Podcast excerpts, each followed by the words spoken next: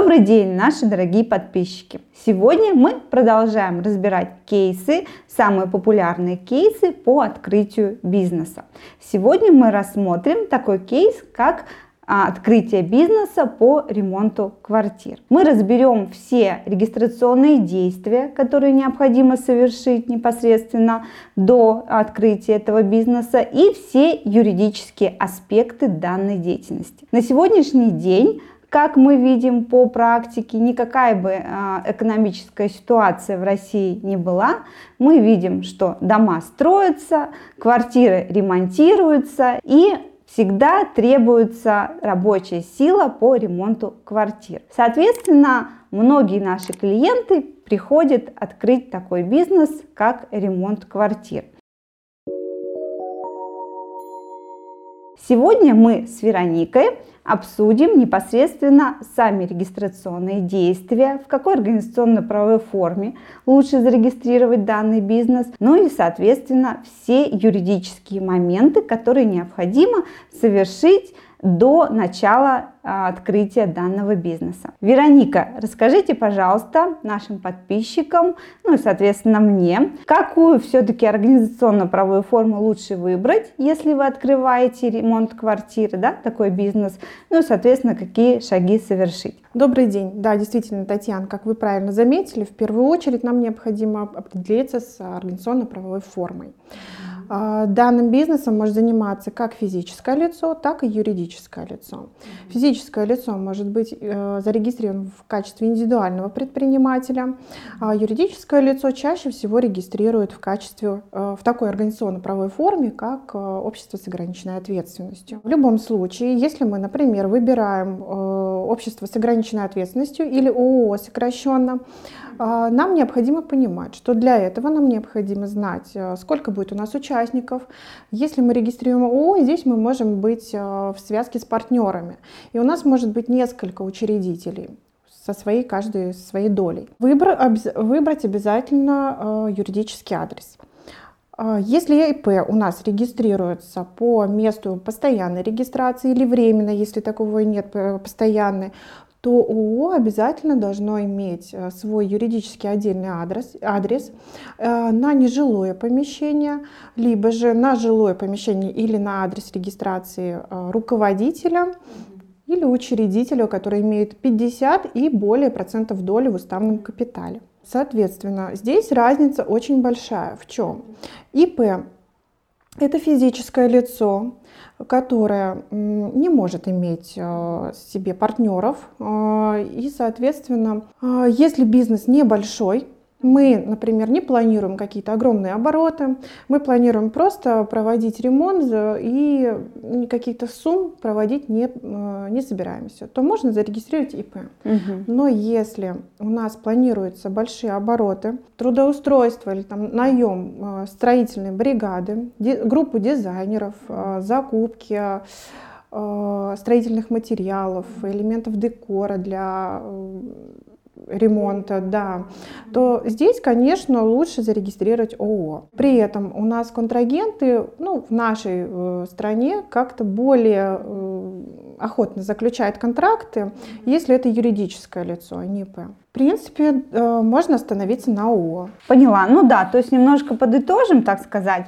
А, ИП мы регистрируем, если вы э, будете работать один, да, не будете работать с партнерами, планируете не какие-то небольшие э, доходы, соответственно, и не планируете нанимать особо много сотрудников. Хотя, в принципе, ИП имеет право нанимать сотрудников. То есть, если вы не планируете какую-то бурную деятельность осуществлять, то, в принципе, подойдет ИП.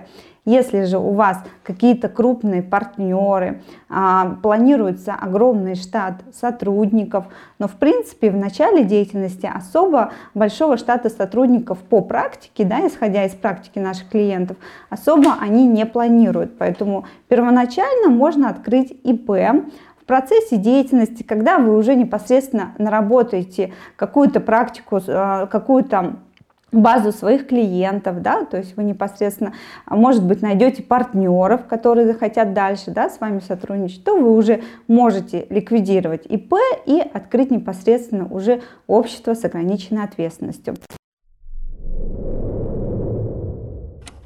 У нас есть такой, такое понятие, как самозанятый, да, то есть он появился достаточно недавно, самозанятый гражданин, а, такое понятие, да, как самозанятость. Вот, Вероник, расскажите, пожалуйста, что потому что многие наши подписчики интересуются, да, а может быть все-таки самозанятым нам зарегистрироваться, вот все-таки актуально это будет по ремонту квартиры или нет? А, да, как самозанятый тоже можно работать, но нужно учитывать, что самозанятый не имеет права нанимать сотрудников, mm-hmm. это просто физическое лицо, которое оказывает какие-то определенные услуги. Mm-hmm. Соответственно, у него не может быть расходов, mm-hmm. а, не может нести расходы на закупки материалов, а, нанимать строительные бригады, дизайнеры, да, и, соответственно, нести за это а, какие-то расходы. А, поэтому, если вы как самозанятый, то вы оказываете услуги в единственном лице в своем а, по ремонту, по покраске, например, стен, да, перекрытию да, какие полов, небольшие. какие-то небольшие да, угу. услуги, которые не заходят за рамки там, контракта по оказанию услуг. Ну и дальше, да, то есть мы, допустим, а, по порядку определились формы ведения бизнеса, зарегистрировать ИП первоначально решили. А что дальше нужно сделать, чтобы уже начать ведение бизнеса? Ну, часто да, у нас задают вопросы по системе налогообложения. Вот расскажите, какую выбрать систему налогообложения, что учесть? Так же, как и ранее говорила, если у нас, например, планируются закупки большие, да, и э, по контракту эти закупки возлагаются на исполнителя, то здесь у нас идет расходная статья. И достаточно большая по закупке материалов строительных, там, э, э, элементов декора, тогда лучше, если такой оборот есть, лучше, конечно, выбрать 15% э, упрощенной системы налогообложения, где вы будете учитывать свой приход, расход, и из этого и из чистой прибыли уже, учитывая все налоги, оплачивать 15%. Если все-таки расходные статьи у нас не предвидится, э, у нас начало бизнеса, например, угу. ну, вот, например, если брать ИП, угу. у него не планируется большое, большая закупка каких-то угу. материалов.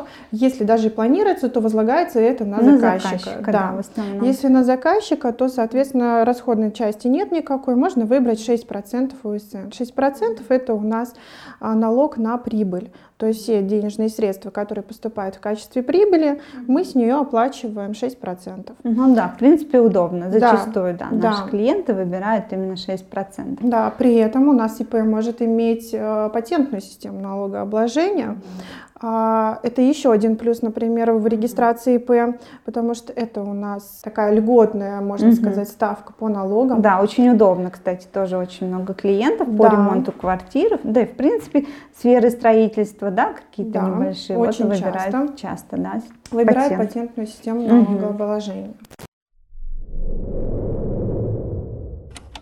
Ну а как она вообще рассчитывается? Расскажите вот кратко нашим подписчикам, вот как мы ее рассчитаем и исходя из чего. Например, стоимость патента можно рассчитать с следующих э, исходных данных. А, мы берем город Москва, а, район Академический. Ну, например, потому что стоимость патента зависит от региона, где мы э, будем э, осуществлять деятельность, и от района в этом регионе. Можно рассчитать на месяц. В месяц э, при исходных данных будет составлять около трех с лишним тысяч рублей. Если мы будем брать патент на 12 месяцев, то в этом случае стоимость увеличивается и будет в районе 30 тысяч с лишним рублей. При этом есть огромный плюс применения патента и оплаты его. А, оплату можно разделить на две части. Первая часть оплаты должна быть произведена, произведена не позднее 90 дней до, э, после начала действия данного патента. Вторая же часть должна быть э, оплачена не позднее, чем за 30 э, дней до окончания данного патента. То есть в этом случае для ИП есть большой плюс в том, что он может получить патент, оплатить его один раз угу. и за этот, за этот вид деятельности уже больше никаких налогов не оплачивать. Угу. Чтобы определить, какой все-таки э, вам, как удобно отчитываться в налоговую инспекцию, вам нужно будет, в принципе, рассчитать ваш приход, какая у вас система налогообложения? Из этого прихода, вычесть сумму налога и посчитать патент на тот срок деятельности, который вы планируете. Из этого вы можете увидеть, какая разница все-таки вам и как вам э, выгоднее будет работать. По системе налогообложения или же по патенту. Ну да, то есть либо 6, либо 15, либо, либо непосредственно патент. выбираем да, патент.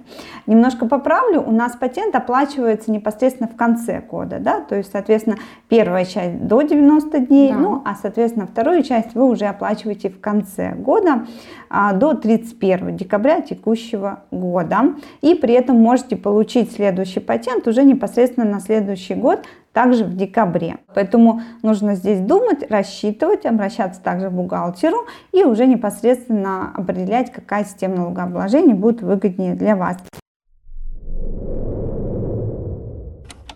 Ну, а вот все-таки по практике, Вероник, расскажите, какую систему налогообложения выбирает 15, 6, либо патентную систему налогообложения по ремонту квартир? А, ну, стоит заметить, что ООО не может применять патент, да, в этом тоже есть большой минус. Да, кстати. Соответственно, угу. юридическое лицо не может применять патентную систему налогообложения.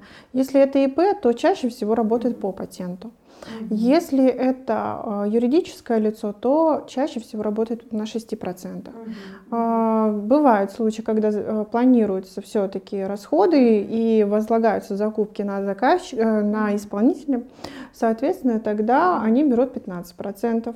А, это по практике 6% и патент на ИП.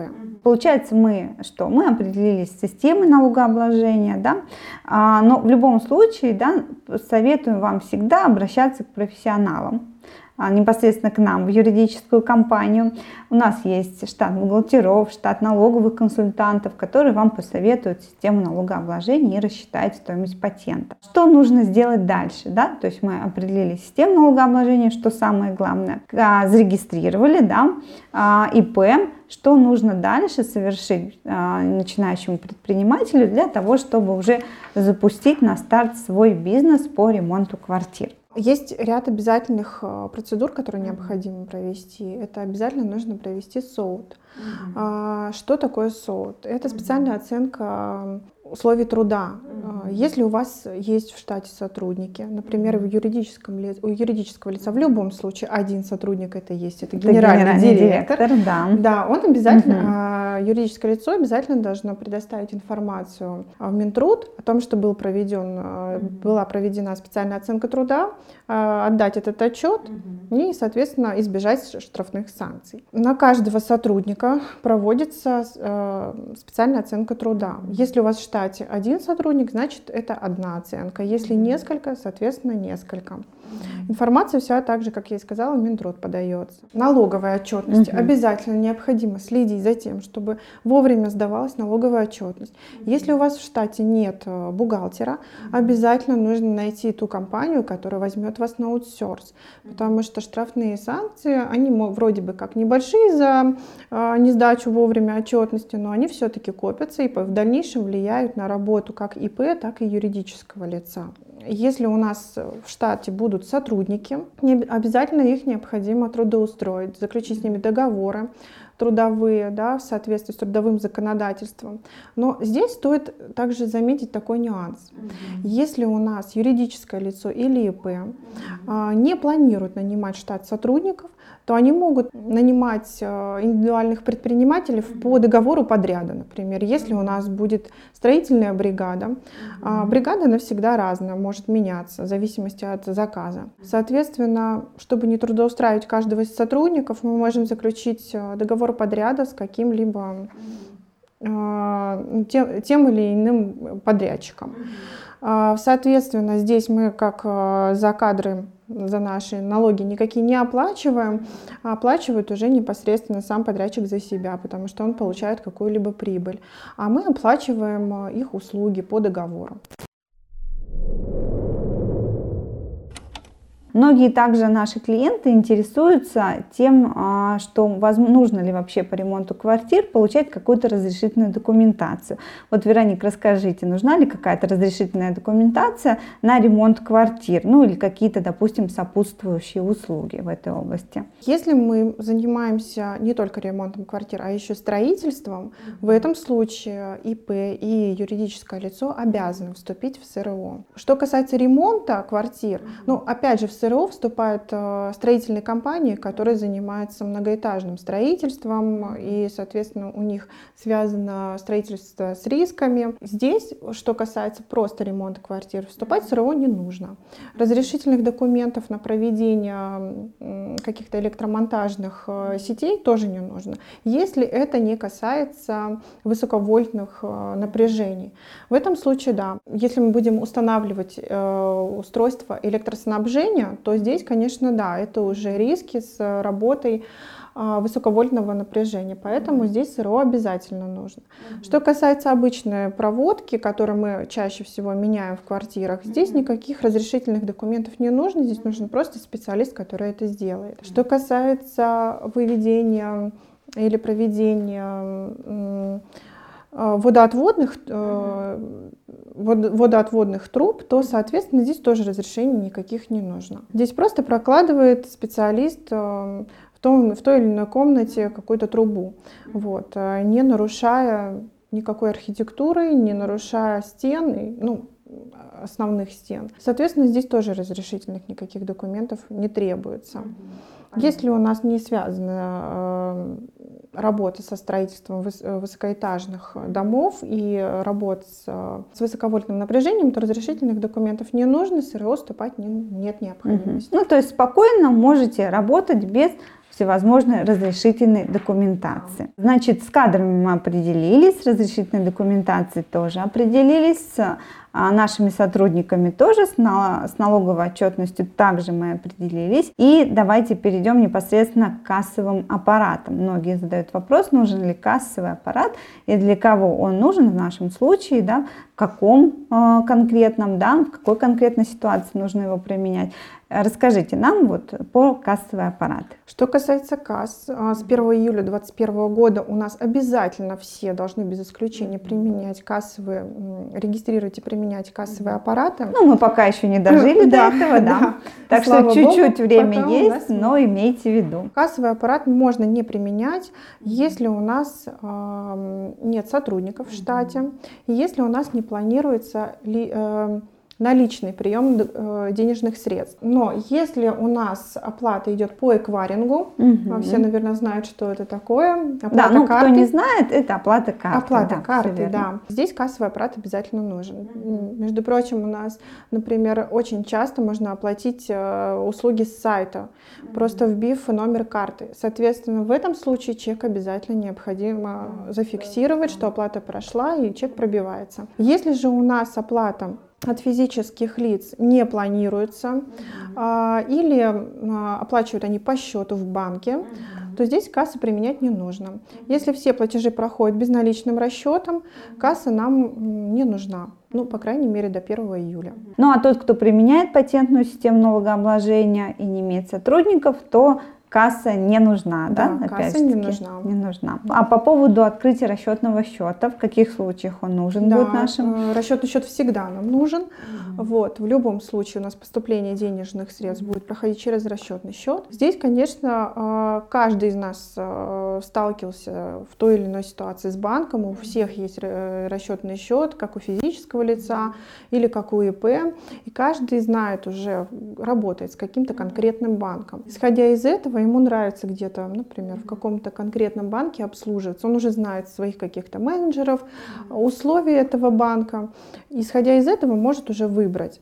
А, у каждого банка есть, например, стартовые пакеты, пакеты да, да пакеты угу. на обслуживание. Здесь там стартовый какой-то пакет, который не требует э, первоначального оплаты за, э, за обслуживание, а, может э, вполне применяться. Он у всех есть угу. банков, поэтому да, можно первоначально много, открыть на этом стартовом угу. пакете свой бизнес и работать. Ну, банк уже э, зависит от ваших пожеланий. Ну да, банков очень много, у нас да. рынок достаточно перенасыщен, можно сказать, банками. Выбирайте любой на ваше усмотрение и открывайте расчетный счет. Открыли мы ИП, либо ООО, зарегистрировали кассу, открыли расчетный счет, все этапы сделали, все оформили, вот, и мы приступаем непосредственно к работе, да, а, нанимаем непосредственно, работаем с контрагентами, какие вот договоры с юридической, да, точки зрения необходимо заключить с нашими заказчиками для того, чтобы законно осуществлять деятельность по ремонту квартир. Как ранее уже заметила, что юридическое лицо или ИП может вообще не нанимать сотрудников, а нанимать бригады, да, и в этом случае договор подряда нам очень поможет может. По договору подряда, где будут указаны сроки выполнения заказа, да, и можно будет контролировать данную бригаду. Договор подряда с контрагентами, это может быть договор а, оказания услуг, а, договор поставок, если у нас будет а, закупка каких-то строительных материалов, договор поставки, э, договор покупки этих материалов. С клиентами на оказание ну, и услуг. с сотрудниками. И с сотрудниками, да. Ну, если сотрудники вы все сотрудников все-таки нанимаете, трудовой договор обязательно должен быть. В каждом договоре обязательно четко нужно прописывать условия договора, предмет этого договора и сроки. Это вам поможет в дальнейшем а, если вдруг э, какие-то обязательства одна из сторон за... нарушит, в дальнейшем поможет в разбирательстве да, или требовании в исполнении договора. За этим обязательно нужно следить. Если вы самостоятельно не можете это сделать, то необходимо обратиться к юристу или в компанию, которая может помочь в составлении каждого из договора. В принципе, мы порядок действий при открытии ИП, либо бизнеса, да, либо ООО по ремонту квартир сегодня с вами рассмотрели. Да? То есть какие нужно совершить действия для того, чтобы полноценно и законно непосредственно начать деятельность. А, и сейчас переходим к нашей рубрике «Ответы на вопросы». И вопрос от нашего подписчика Arctic Design. Контроль учет сделок, отслеживание статистики продаж – это сомнительные преимущества для малого совсем малого бизнеса по сравнению с перспективой выкроить их и без того скромного дохода дополнительные 30-40 тысяч на ККТ. Программное обеспечение, оплату посредникам в лице ЦП и тому подобное. Не секрет, что существует огромная масса ИПшников, оказывающих услуги населению без наемных работников с эпизодологическими доходами, не превышающими за год 200-300 тысяч рублей. И все они с 1 июля 2021 года, как мы сказали, обязаны будут применять ККТ. Это уже решенный вопрос или пока очередной мораторий до этой даты. Если будут обязаны, то будет очередная волна перехода на самозанятость или вообще уход в тень. Вероника, ответьте вот, да, на вопрос нашего подписчика по поводу ККТ. Все-таки действительно ли все будут обязаны с 1 июля 2021 года у нас обязаны применять ККТ. Да, с 1 июля 2021 года все обязаны принимать контрольно-кассовую mm-hmm. технику.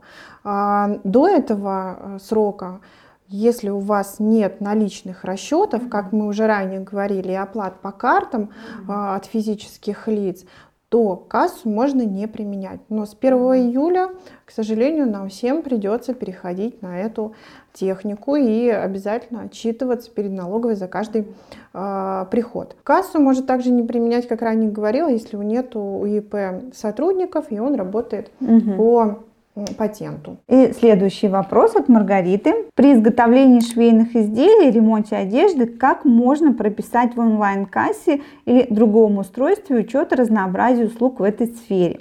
Всего не учтешь. У одного пуговицы пришить, у другого изделия с разной сложностью исполнения элементов.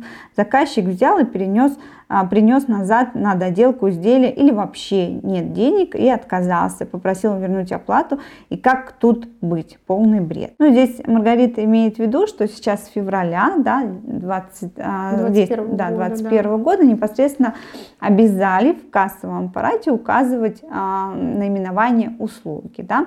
То есть, соответственно, как ей в данном, вот, э, в данном виде деятельности да, по изготовлению швейных изделий указывать свои мелочи мелочные, небольшие вот эти вот услуги? Ну, мелкие услуги как э, Маргарита говорит, э, пришить пуговицу, ее можно обобщить как, и указать как ремонт одежды.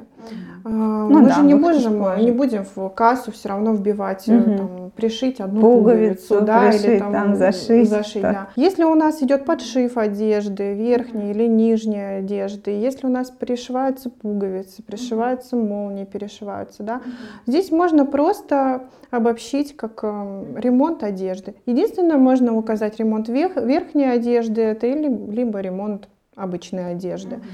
Вот. А если изготавливается там, шить, ну, изготавливается по заказу какой-то а, платье или юбка, но здесь уже на ваше усмотрение можно вбить, например, пошив такого-то такого-то изделия. Ну да, то есть пользуйтесь обобщением ваших услуг. Следующий вопрос от Кирилла.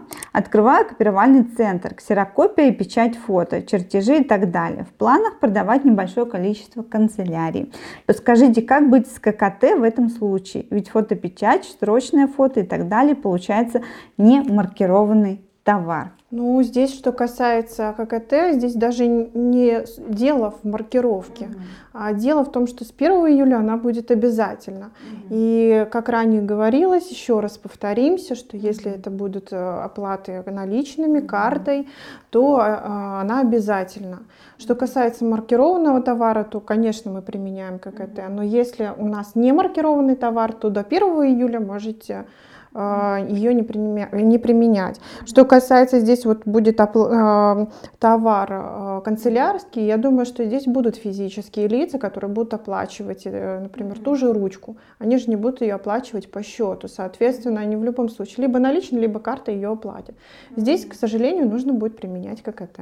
Да не уйдешь никуда от этого кассового аппарата. Ну и Михаил Ларин задает нам вопрос. Здравствуйте, касса не нужна при расчетах между ИП и физлицами через расчетный счет по заключенному договору на поставку товаров или услуг. Нужна или не нужна ему касса? Если оплата будет производиться по договору на выставленный счет, а, заказчик берет этот счет, а, идет в банк оплачивать, здесь касса не применяется.